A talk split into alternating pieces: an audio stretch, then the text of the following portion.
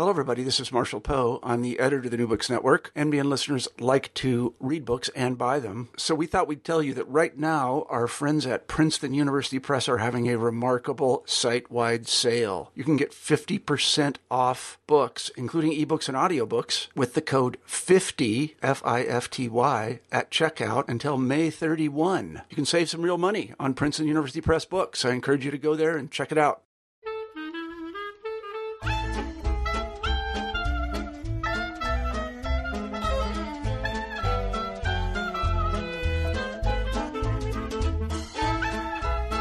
Welcome to New Books in Children's Literature.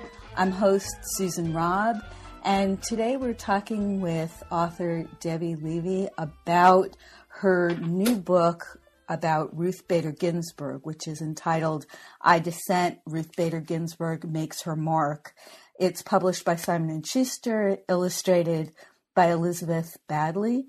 and um, it's a very interesting book, both topically, something that uh, is an interesting, maybe unusual topic, the Supreme Court and all of that for children, um, but certainly someone that uh, we can all admire for um, her work and how she got to the Supreme Court. Uh, and the point, I think, what I took away from the book is how much Ruth Bader Ginsburg was willing to uh, as this book says, dissent, disagree, resist. She was very determined. Uh, her own family background uh, really contributed to a lot of who she became, I guess, as everyone does. Um, but she had some very interesting background. And also, just she broke so many rules, if you will, of what it was like for a woman in the 1950s and forward. So, uh, Debbie, thanks for joining me First, let me ask you about why you first decided to do a book on Ruth Bader Ginsburg. Uh, thanks for having me, Susan. I'm happy to talk about this book. I loved writing this book. Um, and, well, why to write a book about Ruth Bader Ginsburg kind of came out in your introduction. Uh, she's a great role model for girls and boys. Um, and the role model is not only, or the point is not only to show through her life that disagreeing doesn't make you disagreeable, uh, that you can disagree in a way that is productive and moves things forward and helps not only yourself but also others. Um, and so there's that whole component, that whole example of here's how you disagree and here's why you disagree. And then there's the story of how, as you said, she broke through so many barriers. And so the the theme there, although these things aren't explicit in the book, obviously, because the book wants to tell a good story about her life, but the theme there is that it's kind of try, try, try again, try harder. Um, try not to be discouraged if you want to go after something. Go after it with your whole heart. She did. Uh, so you know, how could I not want to write a children's book about her? And and I'll, I'll say one other thing in that vein. We, and by we I mean my uh, the editor at Simon and Schuster, whom I worked with, and my agent. We were kind of shocked when we sort of looked up and said, "Wait, there's no picture book about Ruth Bader Ginsburg." Interesting. It's interesting. What you know, I want to go more on to things about her, obviously, but but I thought it was interesting too that it ties in in certain ways with other social topics and historical topics that you've covered. Um, the book We Shall Overcome, and then also A Year of Goodbyes, which is about 1938, yeah. and that's your mother's story. So, so tell me a little bit about how you see it fitting into your body of work. I, I I think um, I think it fits in to this this theme I seem to keep re- returning to of uh, this is what it feels like to be an outsider and um, or an other and this doesn't have to stop you. So we shall overcome is the story of the song We Shall Overcome, and it it it it tells how it's not a song that somebody just sat down and wrote, but it evolved year over year, voices over voices, like a patchwork from um, all the way back from slavery times, uh, and that's about how people sang, both to lift themselves up, but also to singing. I think, and this is in, in that book, shows your your humanity, and so I think we can all agree that enslaved people and African Americans were, and in some quarters still are, uh, viewed as the other, um, as and are outsiders in some quarters, and um, and you know the point of the book is there's always more than one point to a book, not only to tell the story of the song We Shall Overcome, but to show people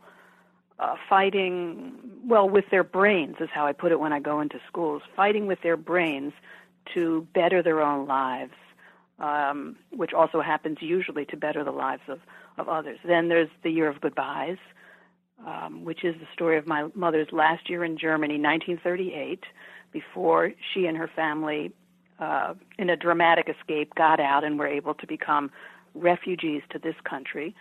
There's, there are obviously there are the outsiders again, um, and something in that book that that I, I think and uh, and hope that readers get is comes from my use in that book of my mother's poesy album, which is a it just translates as, as poetry album. It's it was a European version of Americans' autograph albums, but much more much more serious. And so in that book, every chapter starts with uh, an entry in my mother's poesy album every chapter starts with an entry in my mother's poesy album written by one of her friends. These are like 11 or 12 year old friends and some of her family members. Um, and it, it's very poignant, and these um, entries really do carry that story forward. And kids who read the book, I think, know uh, that and that these were albums that were written by all kids, not just Jewish kids in Germany and not just in Germany. They were this was an activity done by all kids in in Europe at the time. So here are these outsider kids, Jews, who by 1938, as you know, were subject to terrible discrimination and violence, and were lucky. My parent, my mother, and her family were lucky to get out. Um, but the thought is, these are outsiders and discriminated against, and yet so participating in the life of their country. So those are two books about outsiders or the other. Uh, Ruth Bader Ginsburg now is not an outsider. I don't think anybody would say that, but look no. how look how she started out. Her parents they, they were refugee. Well, I'm sorry, immigrant uh, families, not refugees. They were immigrants. They lived in a community full of immigrants in Brooklyn. Um, uh, the book has one uh, scene where she's experiencing, uh, witnessing what this outsiderness, this um, um, discrimination against the other, is is like, and so that shaped her. Um, that's the theme that uh, that I, I seem to keep coming back to. It was also present. Actually, I'm just thinking. I'm looking at a bookshelf. I'm thinking of other books. Um, I did a biography some years ago for mm, for the high school reader, I would think, about Richard Wright, the African American writer Richard Wright, another outsider. Mm. Um, uh, my young adult novel Imperfect Spiral, again about a, an outsider. I think maybe I need to find a new a new theme. Seems to be working, actually. Yeah, because that was what I was going to ask you: is was it hard sell to get this one published? But maybe not. Was it? Uh, to I Dissent. Yeah. No, it was a partnership from the beginning with Simon and Schuster.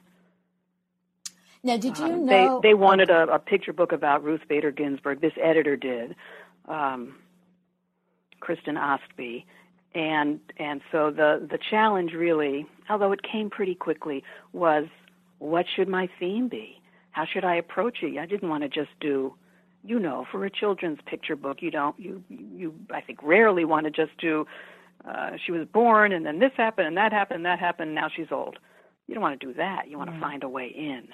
Um, and uh, very, very quickly, once I started really digging into her life, this theme of disagreeing and disagreeing disagreeably and in a way that that makes things happen emerged.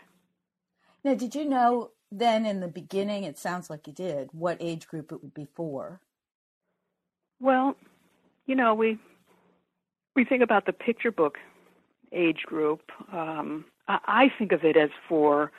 I think the real sweet spot for this is eight is grades three to five. Um, I know people will buy it, and I'm happy they are for for younger children. And I just read this great uh, blog review about a mom who who's who said that her son saw it, and he said, you know, I want you to read this book to me, and he was he might even have been preschool, or at least he was very young. Um, and I've heard a couple of other things like that, very young children. And, you know, they can get it on some level. For sure, little kids can get, I dissent once you tell them what it means. like, it's just like, no, no, no. uh, and so it's an opportunity to talk about using no for good, both for yourself and and for others. Now, what comes across, and you've talked about it a little bit here, but very, very strongly, is what a pioneer she was. Uh, it almost seems like everything about her as a litigator, as a woman judge, um, only the second woman on the Supreme Court, first Jewish woman justice, um, right. and uh, certainly as an advocate for women, and you you see that just in terms of the things she has to do to run the logistics of her life. What do you think about her background or her personality that particularly uh, helped shape who she became? Well, she credits her mother. Um, you know from the book that she lost her mother when she, Ruth, was only 17 years old, right on the eve of her high school graduation, which she then did not attend.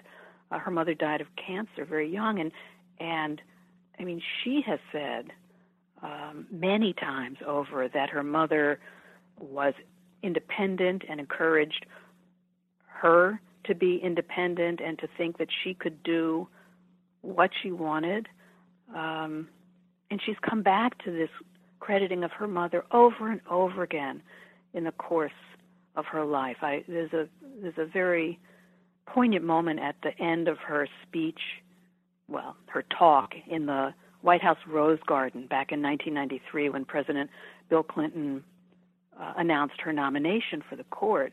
And you think she's done, and then she knows she's not done. She's going to add one more thing, which is to talk about her mother. Mm. Um, yesterday, I saw uh, an interview that she did with Katie Couric of Yahoo News, and there she was, bringing in her mother again and her mother encouraging her. It's it's always about that. So, um, I mean, our parents do shape us, and even all these years later, she still feels the imprint of her mother. Now, to me, that's particularly endearing and strikes me as as just so so true and honest.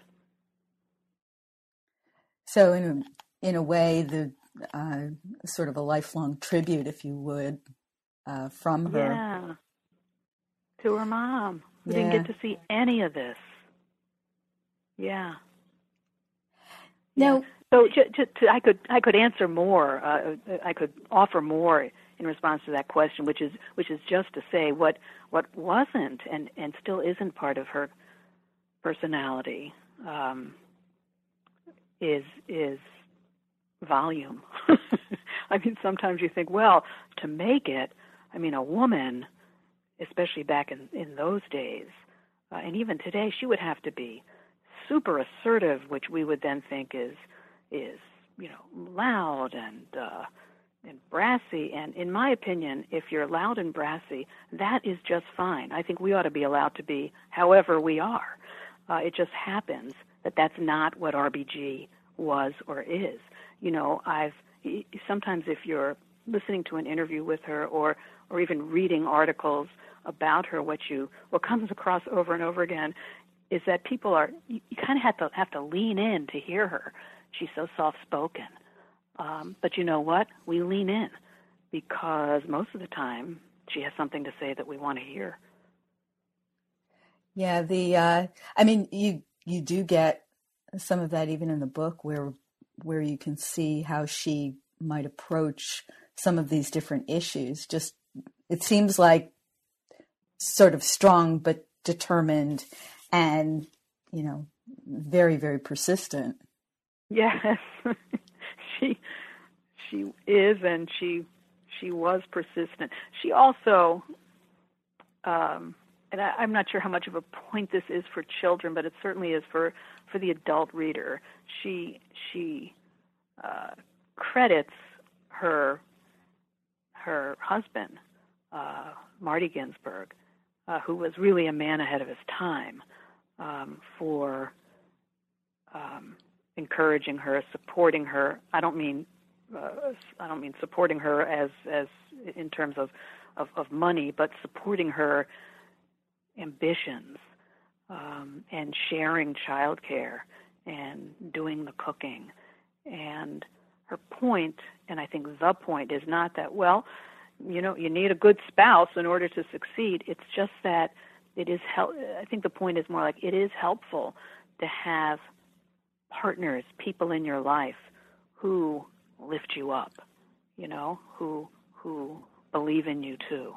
It could be your parents you know um in her case it really was her husband and what's striking when you look at the different aspects of that relationship that that you're able to portray in the book. What what particularly comes out is, you know, really is an egalitar- uh, egalitarian relationship way as you said ahead of its time but also it's so fitting because that's what she was fighting for all the way yeah isn't that isn't that a great uh, what what should we call it mirror parallel it's a great it's a great thing that you're right she's fighting for that, and uh, and she's got it in in um, in the person that she made her life with.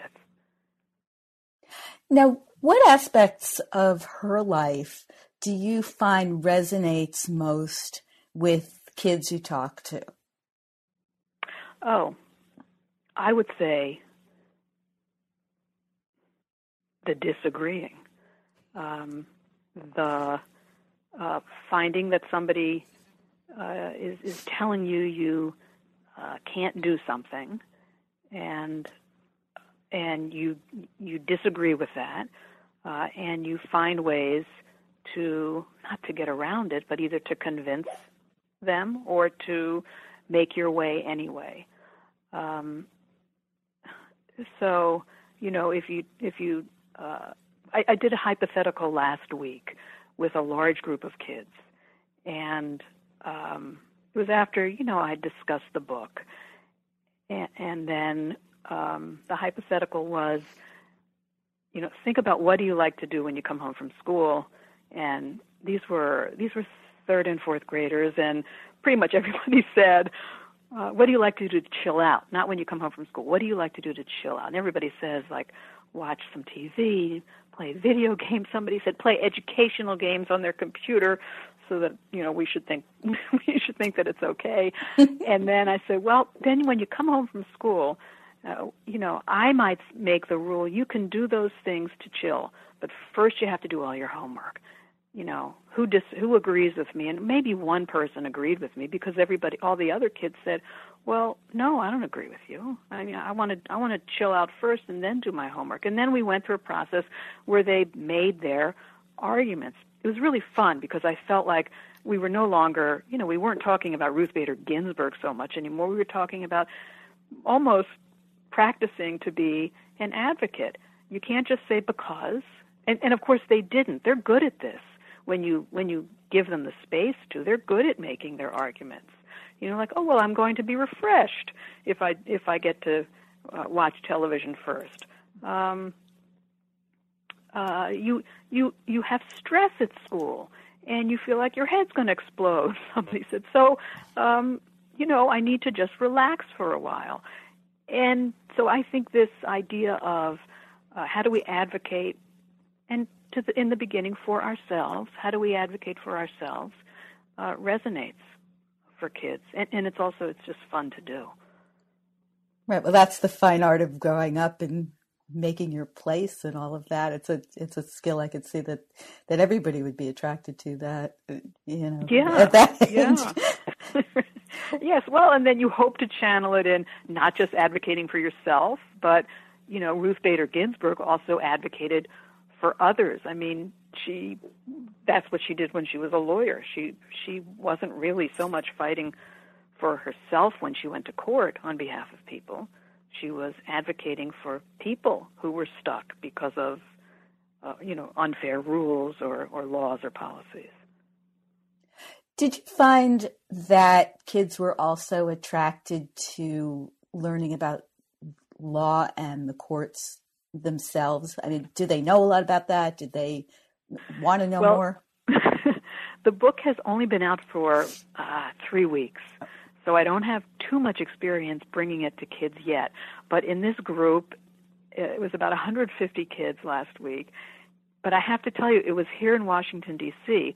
So when I asked at some point early on, does anybody here know any lawyers? Well, everybody's hand went up. And I said, Does anybody here know any women's lawyers? Because, you know, my point is that Ruth Bader Ginsburg was this pioneer as a woman lawyer. Well, everybody's hand stayed up because my mother's a lawyer, I heard, and, you know, my mother's a lawyer. So, uh, there's, I don't know if Washington, D.C., which has a lot of lawyers, um, is representative, but it's what I've seen so far. I think kids are I think it is interesting to learn about law if you especially if you can present it in an interesting way. It might not be as interesting to them to learn about, you know, civil procedure or contract law, but when you're talking about what litigators do, advocating, you know, standing up for yourself or standing up for somebody else, or just, um, I think it's really interesting. Now, one question back to Ruth Bader Ginsburg that I was curious about was there something that surprised you the most about her? Well, that's a good question. Um, I I think that well, surprise is, is, is not going to be quite the right the right word here because, you know, I'm an adult. I keep up on the news, uh, and as a former lawyer, I I like to keep up on the Supreme Court. So I knew that she and Antonin Scalia got along, um, but I only really knew it kind of from a distance. But it was surprising to me to learn that they were really best friends. And as you know, they're about as, and I should say they were since he died in February, as mm. opposite on the spectrum of legal um, principles uh, and and Supreme Court decision making as you could be. Um, so I was surprised and and and and really kind of thrilled to learn about how their friendship worked and prospered, uh, and how, in a way, their their legal antagonism, not quite the wor- right word because, because, but I use it only in the sense of their legal opposition to one another. They both said, and she emphasizes still, helped them because they would um, they would talk to one another. Imagine this talk to one another about their differences in ways where they could e- really hear one another. And Justice Ginsburg has said repeatedly that this helped her make her case well not her case since she's the justice made her made her opinion if she was writing an opinion as good as it possibly could be because she knew what was on the other side, and he did too. I mean, I'm sure it helped him as well. And then, as the book shows, you know, outside of court, they and their families were the best of friends. Um, and so the the the depth and the the sincerity, the realness of that friendship. It wasn't just, uh, oh, we're, oh, sure, we're friends, we're collegial. It was much more than that. It it did surprise me. I I, I don't because I mean, does that sound easy? Somebody who who you think has wrong ideas about law, and not just bloodless law, but you know, um, the law as it applies to uh, important and even emotional issues. You're, you're at odds with that person on pretty much everything, but you're you're close close friends. Um, it's fascinating to me. Yeah, that was actually something that I hadn't been aware of, and I found that really interesting in the book too. Yeah. So, following on from that, in you mentioned that um, Antonin Scalia had died earlier this year, and we're currently in a um, unbelievably fractious election year. So, what's the most important thing if you were to say something that you feel passionately about? What's what's the most important thing that you name that we can teach our children? there are there are a lot of ways to say this. so I'm to I, I, can I think I can say it in a way that that that won't um, turn anybody off. I hope, but it seems to me just listen, watching what's happening in our election and coming off of uh, learning as much as I could about Ruth Bader Ginsburg, observing as much as I could. Um, I, I, I want our kids, I want us to be good at, better at engaging with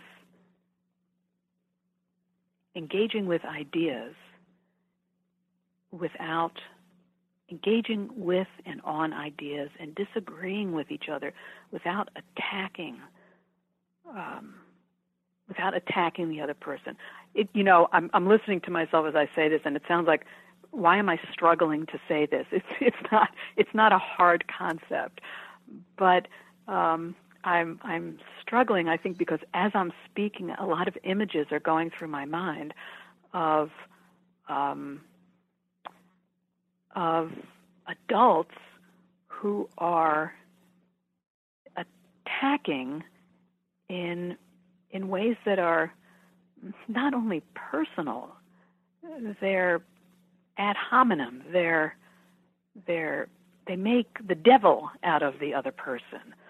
Uh, it's also it's also not always, but too much in this particular election season. Um,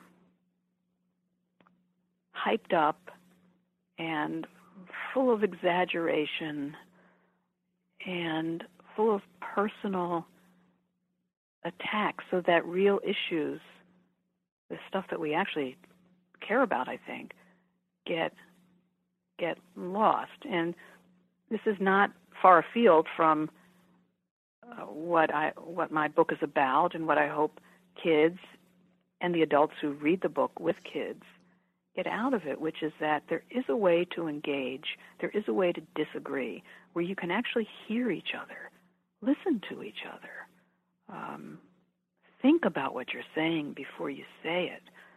Uh, uh, don't assume.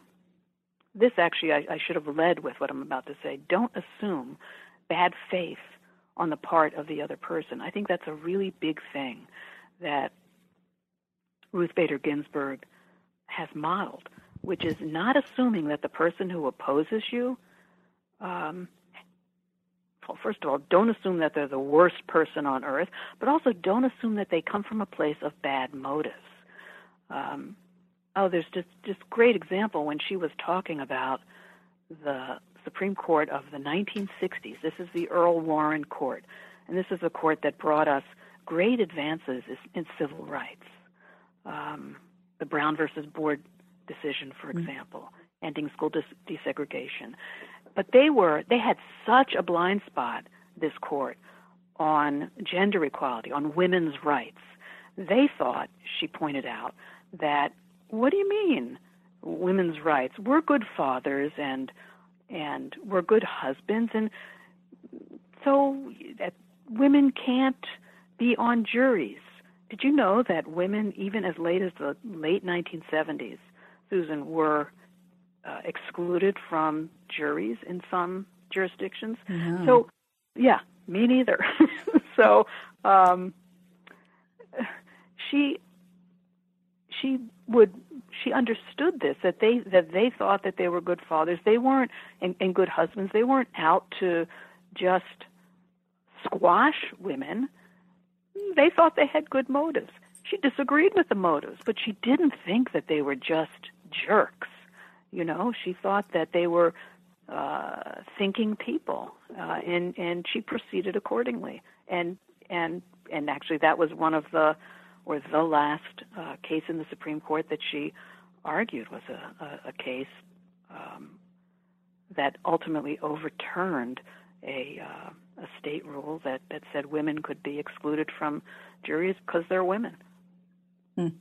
I may have gone a little far far afield on answering that question, Susan, but thanks for listening. No, I, I, I don't think so at all. I mean, I, I think this is a very um, germane question, uh, particularly now. But I think it's important to talk about, you know, what are our hopes for kids and and the things that they'll learn and what are we modeling and all those things that Yeah, happen every yeah. day. It's in our it's in our homes, in our schools, and every place we are. And now we're, you know, everything is so public and and news and all of the rest of it is everywhere. So, you know, it's uh, it's something that you know there's sort of no outside our kids' domain at either.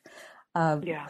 which which I wanted to ask you too about what your uh, hopes were with adults and because adults will be looking at this as well uh, and kids a- about what they'll take away from it about history and about civics. So you know we sometimes touch on civic engagement, but I guess uh, probably that that can always bear more talking about. Well, I, I think that the book, mostly through its illustrations, I think, really makes civic engagement and doing things using your brain exciting. Um, uh, I'd like to credit the text, but uh, I think in some ways the the the design of the book and the illustrations and the cover kind of call out to kids almost almost by making almost by having a a, a superhero type of vibe. Um, and I love that about what Elizabeth Elizabeth Baddeley, the illustrator. I love that about what she did and about the way the book was designed. You know, there's all these sort of exaggerated, um, big words um, uh, where I'm where I, I use the the word dissent and all those different synonyms that you started out with that are sprinkled throughout the book. They're all done in this great balloony, colorful um, hand lettering that Elizabeth's so good at. Um, but and also the I mean, not to get too in the weeds about it, but the color scheme for the book, you know, this this deep blue cover, um, I don't know, kind of reminds me of Superman.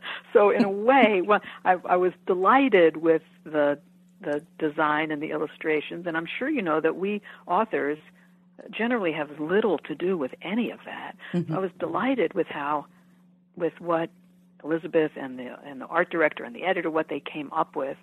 Um, because I, I, I think it, it it sort of says this is fun. This reading about the Supreme Court justice is gonna be fun, uh, and doing the sorts of things that she did. Um, though you know she didn't scale any tall buildings, but um, look, read it. It's fun. So I like that. I like that vibe in the book. Yeah, it I is. can I can take no credit for it. no, it is. It's and it is. It's very appealing. All of that. I can see where you could pull that out as a as superhero because it doesn't have all that kind of the way the text portrays and all that is, yeah, uh, yeah. you know, the, the kind pictures of, too. I think, yeah. which is fitting, I guess, with what we're saying about Ruth Bader Ginsburg, sort of the pow and the wow and the all those things. Yes, right. Pow and wow. Yeah. so, so then what? We're for um, sort of leading into to uh, ending with uh, what you're working on next. Where do you go from here? Oh, well, I actually have another book coming out in February, uh, very different from this. And you know that just as we authors have almost no control over uh, design and art, uh, but thankfully it usually comes out beautifully. We also have a little control about whether when our books come out. So um, I'm thrilled about my next book coming out. I didn't expect it would be coming out so soon after this one, but I think I can handle two at a time. It's called Soldier Song, and it's a it's another piece of it's another nonfiction work. Uh, it's a true story of the Civil War, and it's the story about how music, in particular a song, um, brought a particular song brought uh, the Army of the North and the Army of the South together for at least one night um, in the winter after the Battle of Fredericksburg. So we're talking about December of 1862. Um, I, I I could go on about it, but um, that's that's basically what the book is about. And the thrilling thing for me about this book is that it's an 80-page picture book. and you know, picture books are 32 pages, they're Right. 40 pages, um, but uh, this one, which is published by Disney Hyperion, the the editor really went to bat for me because I would never dare uh, to propose making a picture book that long. Um, but it was really her idea to to spread it out over more pages so that we could have more art, but also so that we could have lots and lots of primary sources. So there are pages where I've got excerpts from soldiers' memoirs and diaries and letters um, talking about both the battle but also the event which is at the center of, of the book this this this concert that went on when the two sides were in winter camp on either side of the Rappahannock River that that winter it's it's it's kind of like if you know or if your listeners know the books about the Christmas truce in World War One when the soldiers came out of the trenches and had a, a brief a brief truce and just had fellowship amongst soldiers. Uh, this is like the American version of that. Um, right, a moment brought on by really at the time one of the most famous and beloved songs uh, of 1862, um, "Home Sweet Home," which we now think of as this treacly, oversweet song, but it was it was um, it was very popular and meaningful to the soldiers. So that's coming out in February. I'm working on uh, another book for slightly older kids um, about another path-breaking woman whom you've never heard of because she's not famous and who was involved in a in a in a really interesting um, milestone in the civil rights movement. Mm-hmm. So, but that I'm still I'm still writing on. It's got a ways to go. Yeah, it's interesting. That, uh, that was something we were working on recently, both with primary source documents, a book like that, but also uh, untold story of the civil Mhm. rights movement. And, you know, there are so many um, stories that can be brought to light, and that you, you sort of think, well, how was this not known? And yet, um, it's easy for, for stories to fall by the wayside because only certain names seem to carry into another generation or whatever. Well, th- that's right. It, it, there are so many stories that we don't know that were huge in their time. I mean, think of Seabiscuit, that book, and then that movie, which Yeah, it was great. if you lived at the time, of course you knew about it. but we didn't know about it until uh, Laura Hillenbrand wrote that book. Right. Yeah. So, well, uh, so I guess what we're one takeaway here is that we're hoping that from looking at this book that kids will learn to what it means anyway to fight with your brain and uh, and hopefully understand a little bit more about the court and and and also what kinds of things can be possible how you can um, disagree and and fight for something and and fighting doesn't have to mean that it's ugly I concur with all of those takeaways. I concur. I'm sorry, I That's can't okay. stop talking in uh, Supreme Court justice speak. I thought you were already on to the next book and having to write in different language. I thought it was all musical now. so, It's going to be hard.